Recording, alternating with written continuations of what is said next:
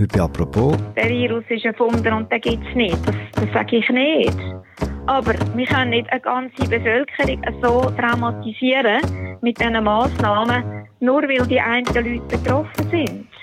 Die Wut der Corona-Massnahmen-Gegner. Innerhalb von drei Wochen haben die Gegner vom Corona-Regime über 180.000 Unterschriften für das zweite Referendum gesammelt. Das ist ein Rekord.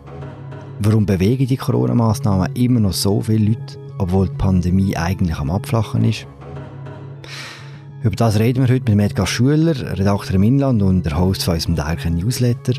Mein Name ist Philipp Loser und das ist eine neue Folge von «Apropos» im täglichen Podcast vom Tagesanzeiger und der Redaktion der Media. Hoi Edgar. Hoi Philipp.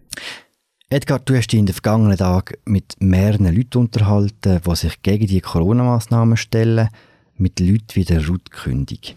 Ich heiße Ruth Kündig, ich wohne in Friebach, bin 65, also gerade frisch pensioniert und habe jetzt wieder viel Energie, um neue Sachen anzupacken, jetzt eben auch mich politisch betätigen. Wir haben zwei Grosskinder und ich habe früher geschafft als Sprachlehrerin. Wir hier gerade selber gehört. Sie hat viel Energie, sich politisch zu betätigen. Was macht sie genau?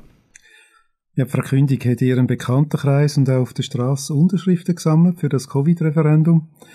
Das ist für sie totaler Neuland gewesen. Äh, noch nie hat sie für irgendetwas Unterschriften gesammelt. Es ist äh, bis zu den Corona-Maßnahmen oder der, der, Pandemie ist sie eigentlich eine ganz normale Bürgerin gewesen, die hin und wieder ist abstimmen.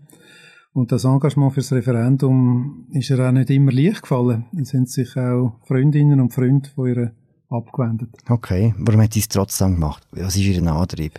Leute wie Frau Kündig, die haben eine riesige Wut im Bauch gegen die Corona-Massnahmen. Sie fühlen sich nicht nur einfach eingeschränkt vom Bundesrat, sondern so richtig entmachtet und entmündigt. Frau Kündig hat mir erzählt, dass sie im Aktionsbündnis gegen das Corona-Gesetz, wie das heißt, eigentlich dann neue Freunde gefunden hat und dass sie sich dort dann wieder aufgehoben gefühlt hat, nachdem sie so verloren war in diesen Corona-Zeiten. Der erste Lockdown war für mich recht ein Schock. Ich war beruflich stark betroffen, so wie privat. Ich konnte nicht mehr unsere Grosskinder hüten. Es ist dann einfach noch so lange gegangen, oder? Zuerst haben wir gedacht, ja, ein paar Wochen. Und sie hat einfach nicht aufhören das, das habe ich nicht verstanden. Und das macht mir etwas, also psychisch. Das macht Angst, oder? Sie selber befürchten auch, dass es in Zukunft einen Impfzwang gibt, wie sie selber sagt.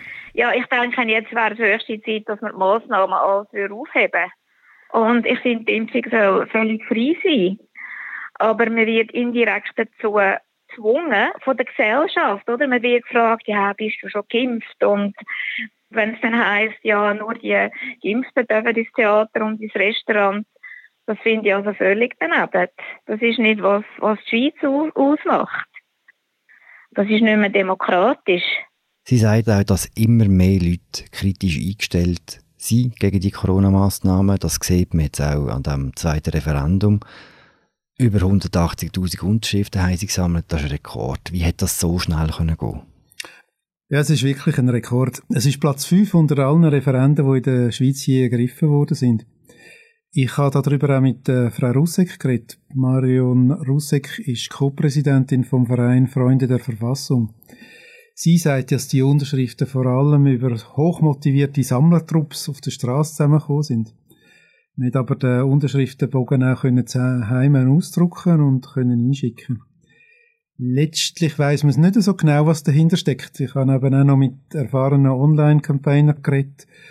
Und die sind beeindruckt auf der einen Seite, auf der anderen Zweifel sind es dann doch Zweifel, ob äh, da nicht auch viel Geld im Spiel war. Mhm. Zum Beispiel für den Postversand von Werbung und von so Unterschriftenbögen. Was ist deine Erklärung? Ja, jetzt nachdem ich auch mit so Leuten geredet habe, die tatsächlich auf der Straße Unterschriften gesammelt haben, ich glaube schon, dass da wie eine Art Volksbewegung unterwegs ist. Staatspolitisch ist es ja nicht ganz einfach, gegen was das Referendum eigentlich ergriffen wird. Über was stimmen wir denn ab? Also jetzt, nachdem ja Maßnahmen weitgehend aufgehoben sind, geht es jetzt noch vor allem um äh, das Kontakttracing und ums Covid-Zertifikat. Das sind beides Sachen, wo Sie sagen, das sind Eingriffe in Ihr Privatleben, wo auch dann dazu führen, dass es Druck gibt, um sich zum Beispiel zu impfen. Und damit sind die überhaupt nicht einverstanden. Das heißt, wir werden mal darüber abstimmen, ob das Zertifikat weiß oder nicht. Das ist Gegenstand von dem Referendum tatsächlich, ja. Wobei, das wird ja jetzt November werden, bis wir darüber überhaupt abstimmen. Und bis im November könnte es einen Wege so sein, dass es dann vorbei ist mit dem Zertifikat. Hm. Kannst du uns etwas sagen darüber, ob die 180.000 Leute, die die Unterschrift für das Referendum gegeben haben, sind das die, die kritisch sind, oder ist das ein Teil von einer viel größeren Bewegung? Gibt es so irgendwelche Relationen, wo man etwas darüber sagen kann? Ja, ich finde, das ist noch schwer zu sagen. Jetzt gerade so dem Zeitpunkt, wo ja die Pandemie immer noch ein bisschen im Gang ist, oder? Wenn ich jetzt von den Leuten ausgehe, die ich mit ihnen geredet habe, ist es schon die einmalige Corona-Situation, die die Menschen mobilisiert hat. Es ist der gemeinsame Nenner von denen, aber es ist eben auch der kleinste gemeinsame Nenner. Vielleicht sind sich die Leute dann noch einig, wenn es gegen die Impfpflicht geht, aber ob es politisch weiter darüber ausgeht, da habe ich doch meine Zweifel. Das heißt, man kann sie ja politisch nicht wirklich verorten.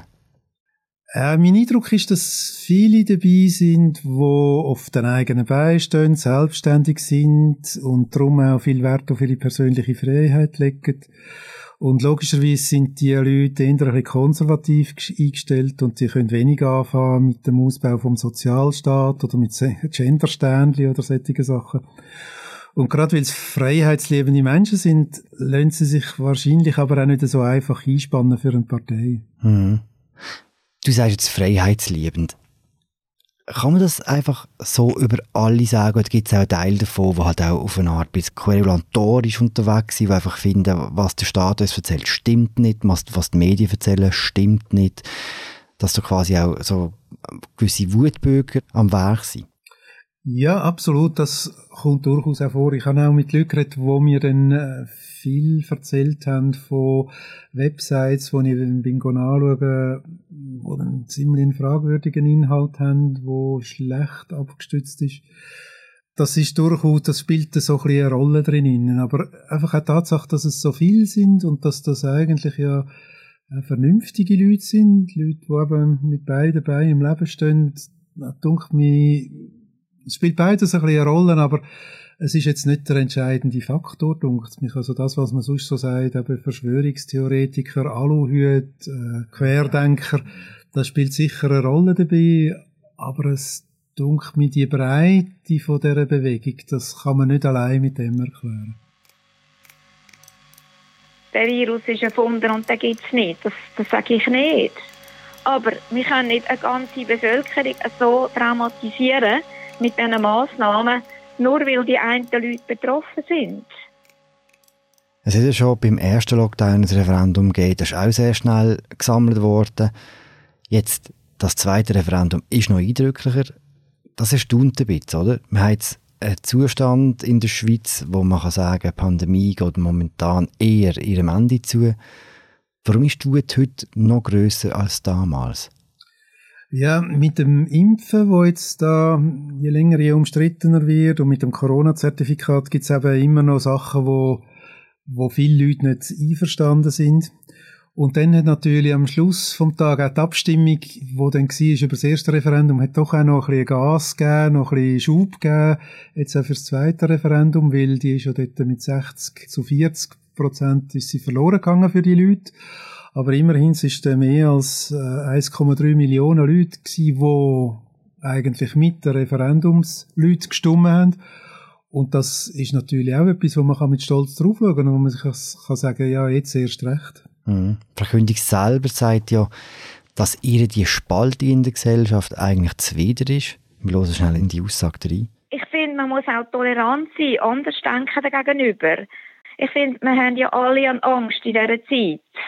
Ich jetzt habe Angst vor einer Diktatur, vor dem Verlust von der Freiheit. Ein anderer hat Angst vor dem Virus. Jemand anderer hat Angst vor der Existenz.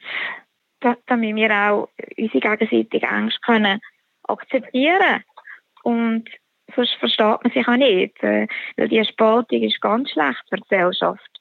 Edgar, nimmst du dir das so ab? Und als zweite Frage, ist denn so ein Referendum Ventil genug für die Leute, die sie quasi in der Ärger deponieren können? Ja, ich nehme das schon ab. Aus ihrer Sicht, so wie sie die ganzen paar Corona-Massnahmen erlebt hat, äh, ist das natürlich schon ein Einschnitt gewesen. Und wenn sie dann eben, eben auch erlebt hat, dass Leute, die nicht ihrer Meinung sind, dann ihre Freundschaft aufgekündigt haben, das nimmt sie sicher so wahr und das nehme ich ihr auch so ab und das ist sicher ehrlich empfunden. Ich bin auch ziemlich überzeugt, dass durch das, dass wir in der Schweiz können das Referendum machen über die, über die Corona-Massnahmen, dass das ein recht, ein gutes Ventil ist. Wir sind das einzige Land, wo je über Corona-Maßnahmen von der Regierung abgestimmt hat und jetzt dann bald das zweite Mal wird abstimmen. Da kommt dann viel auf den Tisch und wird viel besprochen und man kann, äh, man kommt in die Arena und so weiter. Mhm. Das ist sicher ein gutes, ein gutes Ventil. Denn am Schluss weiß ich nicht, wie es rauskommt. Ich gehe mal davon aus, wenn es ähnlich rauskommt wie beim ersten Referendum, wird es wieder eine breite Mehrheit geben, die sagt, nein, nein, wir stehen eigentlich hinter dem Bundesrat und diesen Massnahmen. Und dann kann eigentlich auch niemand mehr kommen, man hat nicht wirklich darüber geredet und man hat das nicht wirklich zu Boden diskutiert und man hat nicht wirklich können selber darüber entscheiden. Da finde ich, das ist dann der Vorteil von einer direkten Demokratie recht groß, um da eben den Auslauf geben in einer echten Ausmarchung und nicht nur über Meinungsumfragen oder in TV-Talkshows. Mhm. Beobachten wir gerade hier die Entstehung von einer neuen politischen Kraft, die über das Referendum rausgeht? Ja, es ist immer schwierig, ein bisschen über die Zukunft so, von so einer Bewegung etwas zu sagen. Ich glaube es aber eigentlich nicht. Ich habe ja vorher schon gesagt, dass Corona ist so einmalig, wie die Anti-Corona-Bewegung ziemlich einmalig ist. Und wie gesagt, ich denke nicht, dass sich denn die Leute über das Thema aus wieder einspannen lassen. es gibt dann vielleicht noch das eine oder andere, wo so ein bisschen in die gleiche Richtung geht. Es ist ja noch eine Initiative im Laufen gegen das Impfobligatorium in diesen Sachen wird man sich wahrscheinlich wieder finden, aber ich denke auch, wenn es dann mal wirklich vorbei ist und wir wieder halbwegs zu einer Normalität zurückkommen, dass dann sich das auch wieder auflöst, dass die Leute, die vorher ihr Leben geführt haben und ihre Berufe nachgegangen sind, dass dann die das wieder werden aufnehmen und auch wieder zufrieden sind, etwa so wie es ist und sich dann nicht einfach einspannen für etwas Neues. Hm. Also keine weitere Unterschriftssammlungen durch Verkündung? Ich will jetzt keine Wetten eingehen, aber ich kann mir einfach noch gut vorstellen, dass relativ wenig von diesen Leuten wirklich auf eine Art politisiert sind, dass sie sagen, doch, da mache ich jetzt weiter und da kann ich Unterschriften sammeln oder lasse mich sogar für irgendeine Wahl aufstellen. Danke, Egar. Danke dir, vielmals. Das war unsere aktuelle Ausgabe von «Apropos» im täglichen Podcast vom Tagesanzeiger und der Redaktion der Media. Danke fürs Zuhören. Wir hören uns bald wieder. Ciao zusammen.